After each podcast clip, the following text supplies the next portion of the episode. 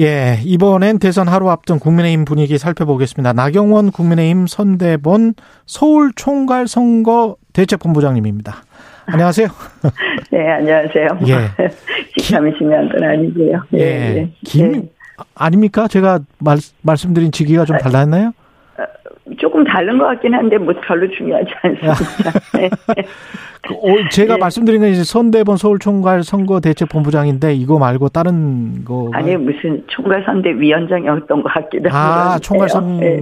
그게 위원장. 중요한 거 아닙니다. 아 위원장이 네, 저희 어느 예. 어느 자리에서거나 예. 당의 승리를 위해서 그냥 열심히 하면 되기 때문에 예, 직함이 중요하다고 생각하지 않습니다. 죄송합니다. 네. 예, 그 내일로 다가왔는데 지금 한참 저 유세 중이신데요. 어디세요? 예, 저희 지역에 있고요. 예. 네, 그렇습니다. 예. 네. 바닥 민심은 어떻게 좀 체감하고 계십니까? 굉장히 절박하다 그런 걸 생각을 하게 돼요. 절박하다. 예. 예. 어제는 사실은 이제 울산에 갔다 어, 올라왔는데요. 예. 어제 이제 뭐 안동, 대구, 울산, 경북, 뭐 울산 이렇게 지역을 다녔는데 음.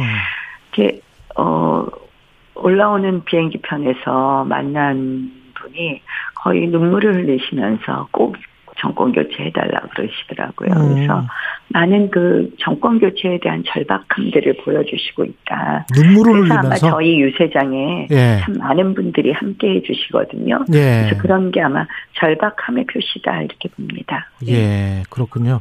이 그게 그 절박함의 표시가 사전 투표율 역대 최고치로 반영이 됐다 이렇게 지금 보시는.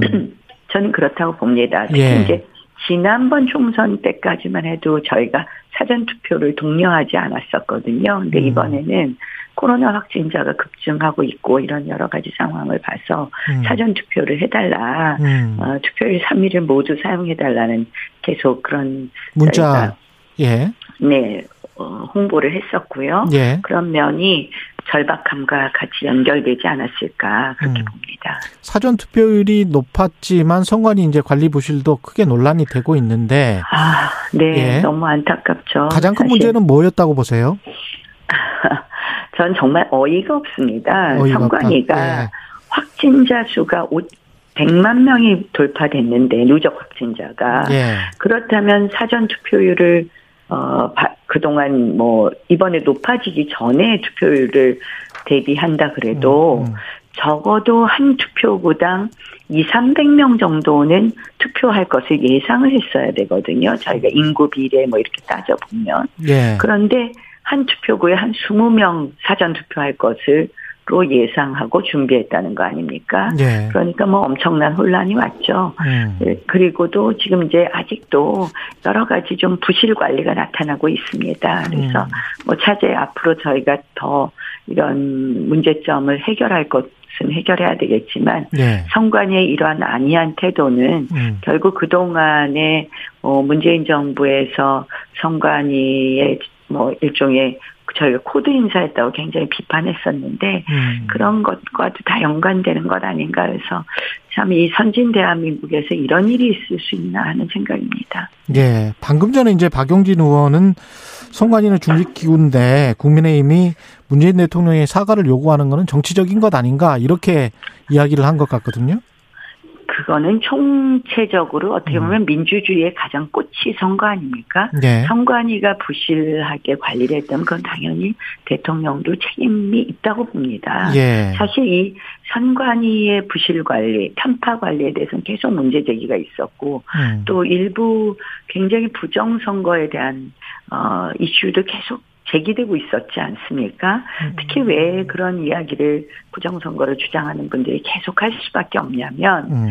지난번 총선에 관련된 이 선거 소송이요. 선거 소송은 6개월 안에 결론을 내려야 되게 돼 있습니다. 훈시 네. 규정이긴 하지만.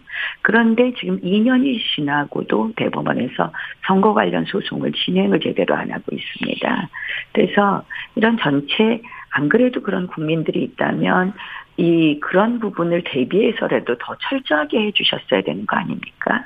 그래서 이런 부분에 대해서 선관위원장은 물론 대통령께서도 이런 뭐 질책만 하실 것이 아니라 이런 부분에 대해서 유감 표명을 하시는 것 정도는 필요하다고 생각합니다. 예. 판세는 어떻게 보고 계시는지도 궁금해요. 그 두 당이 서로 유리하다라고 지금 주장을 하고 있기 때문에 예. 뭐 저희는 어그 이 막판에 여러 예. 가지 이제 뭐 이 지지율이 조금 뭐 근접하기도 했었지만 음. 다시 추세가 벌어지는 추세로 시작되면서 더 이상 이제 여론조사가 공표 안 되는 시점이 되지 않았습니까? 음. 뭐 자체 여론조사를 보면 어 조금은 그래도 그 안정적인 승리를 점친다. 음. 그러나 결국 투표해야 이기지 않겠습니까? 네. 그래서 한 분이라도 더 투표해달라고 어, 호소하고 있습니다. 지금 국민의힘은 오히려 벌어지는 추세다. 네, 저희는 그렇게 보고 있습니다. 그렇군요. 예. 최종 투표율은 어느 정도나 높게 나올 거라고 생각하세요? 뭐글쎄 제가 어느 정도라고 말씀드리기는 어렵고 예.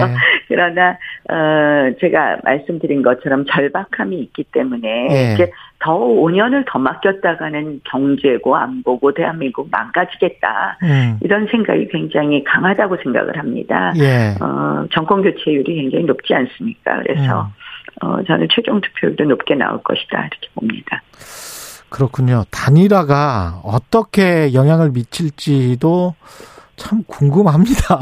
까보면 까보면 어떻게 뭐 될까? 그게 여, 한쪽에서는 역풍이다, 한쪽에서는 결집이다 이렇게 이야기를 하잖아요. 그 아무도 몰라요, 사실은. 네. 단일화로 어, 더 벌어지게 된 건지 더 예. 좁혀졌는지는 잘 모르겠습니다. 그것도 분석하시는 분들 따라서 다 다르게 분석하시는데요. 그러니까 저는 예. 어 뭐 단일화가 득표율에 어떤 영향을 준다 이런 걸 떠나서 음. 단일화가 주는 메시지가 중요하다고 생각합니다. 결국은 음. 어 우리 후보께서 어떻게 보면 국민 통합을 선거 과정에서 자연스럽게 이루고 있다고 봐요. 예. 그러니까 안철수 후보하고도 단일화를 하셨지만 지금 민주당 권리당원인 분들도 저희를 지지하고 나서지 않았습니까? 음. 예컨대 조국 서초동에서 조국 수호 집회를 했던 깨어있는 시민연대도 지금 그동안 사과를 하시면서 우리 윤 후보를 지지했고요. 네. 또 친문 그 이 단체 중에 하나인 문구 오소리도 우리 후보를 지지했습니다. 최근에는 민주당의 디지털 팀 어, 40여 명이 또 저희 당사에 와서 지지 선언을 했거든요. 그래서 음. 합리적인 민주당 세력들 중에서 합리적인 분들은 지금 저희를 지지하고 있습니다. 도저히 이재명 후보는 창피하다, 부끄럽다 이런 이유도 있거든요. 예. 그래서 저는 뭐 그런 메시지, 어, 이미 선거 과정에서 좀 더 합리적이고 상식적인 국민들을 함께 한다는 그런 메시지도 보여준다는 점에서 단일화의 음. 메시지가 있고요. 물론 이제 안철수 후보와의 단일화는 그런 정도의 메시지하고는 또 차원이 다른 거겠죠. 어, 어떻게 보면 윤석열 후보의 부족한 점을 또 안철수 후보가 채워주실 수 있는 부분이 있다고 생각을 합니다. 네. 그래서 그런 면에서 의미 있는 더 좋은 정권 교체의 의미를 담을 수 있다고 봅니다. 예. 막판까지 계속 이제 의혹 사건에 관한 뭐 녹취록 이번 선거 음. 녹취록 선거라고 하는데요. 계속 녹취록이 나오고 있습니다. 그제는 뉴스타파 나왔고요. 어제는 이제 JTBC 나왔는데 어떻게 보세요? 아, 이런 것들이 영향을 미칩니까? 막판에? 이미 결정을 하셨을까요? 이미 결정하신 분이 많고 예. 근데 민주당이 선거 음. 맨날 이런 식으로 하면 안 됩니다 정말. 음. 그리고 늘 늘 하는 매체들이 있어요. 그 뉴스타파 선거 때마다 이런 녹취록 잘 들고 나오잖아요. 음. 이 매체 또 녹음 시기 그 녹음 녹음 시기에는 대장동 사건 터진 다음에 나온 거 아닙니까? 예. 그리고 녹음하신 분은 민주당 비례대표 신청자고요. 예. 결국 조작 녹음, 왜곡 녹음을 또 이제 파일을 들고 나온 거고요. 예. 아니 뭐 이게 선거 때마다 그렇잖아요. 저희 뭐 생태탕 투다 뭐 이렇게 얘기도 하지만 어. 저도 뭐 저도 당했죠. 옛날 1억 피부가루도 당하고 했는데요. 예. 급하면 꼭 이렇게 하더라고요. 그래서 어. 어, 근데 뭐, 대장동 사건은 국민들께서 본질을 잘 아실 것 같습니다.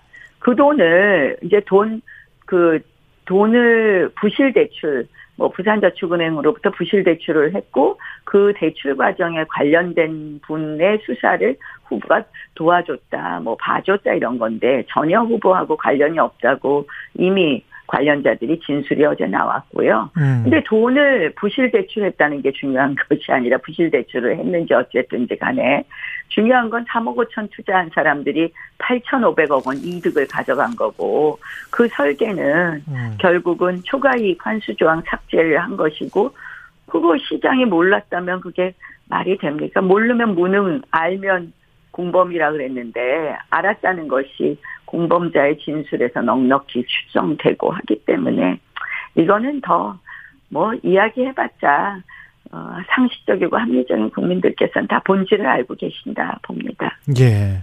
이번 선거 양상이 세대 선거가 될 수도 있을 것 같아서 결과는 지금 나와봐야 알겠습니다만은 그런 좀 네. 우려되는 부분이 있지 않습니까? 대선 이후에는. 어, 이제 뭐, 우리가 3, 40대에서 조금, 어, 그러니까 40대. 40대, 50대. 50대 예. 초반까지 조금 약하다, 이렇게 봅니다.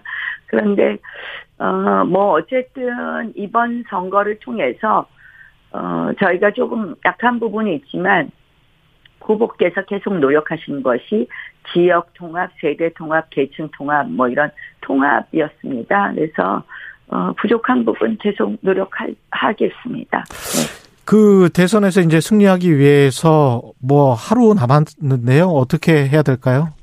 윤석열 후보는?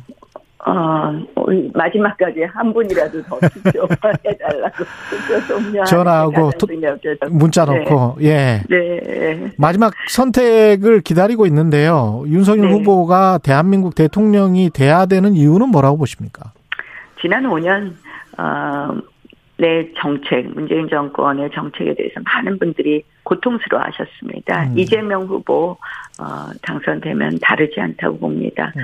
또 특히 이재명 후보를 내놓은 민주당은 참 저는 국민들을 좀 가볍게 보지 않았나 이런 생각을 합니다. 음. 어, 뭐 대통령으로서의 품성 뭐 더 말할 것도 없고요. 네. 실질적으로 지금 대장동 사건, 경기도 법인카드 사건 이렇게 보면 음. 어떻게 보면 가는 자, 자리마다 부정부패의 그런 그, 그 자체를 보여주셨습니다. 그래서 저는 이번에 후보 로 보나 또 앞으로 이 문재인 정부 시즌 2 또 이재명 후보가 그리는 그 정책들이 국민의 삶을 좋아지게 할 수 없기 때문에 국민들께서 이번에 윤석열 후보를 선택해 주실 거라고 생각합니다. 알겠습니다. 여기까지 듣겠습니다. 나경원 국민의힘 서울 총괄 선거 대책 위원장님이었습니다. 고맙습니다. 네, 고맙습니다. 예, 예. 네. KBS 1라디오 최경련의 최강시사 2부는 여기까지고요. 잠시 후 3부에서는 김호기의 사회학 카페 준비되어 있고요. 그리고 최문순 강원도지사 연결해서 경북 울진, 강원도 삼척까지 확산되는 산불 소식도 좀 들어보겠습니다.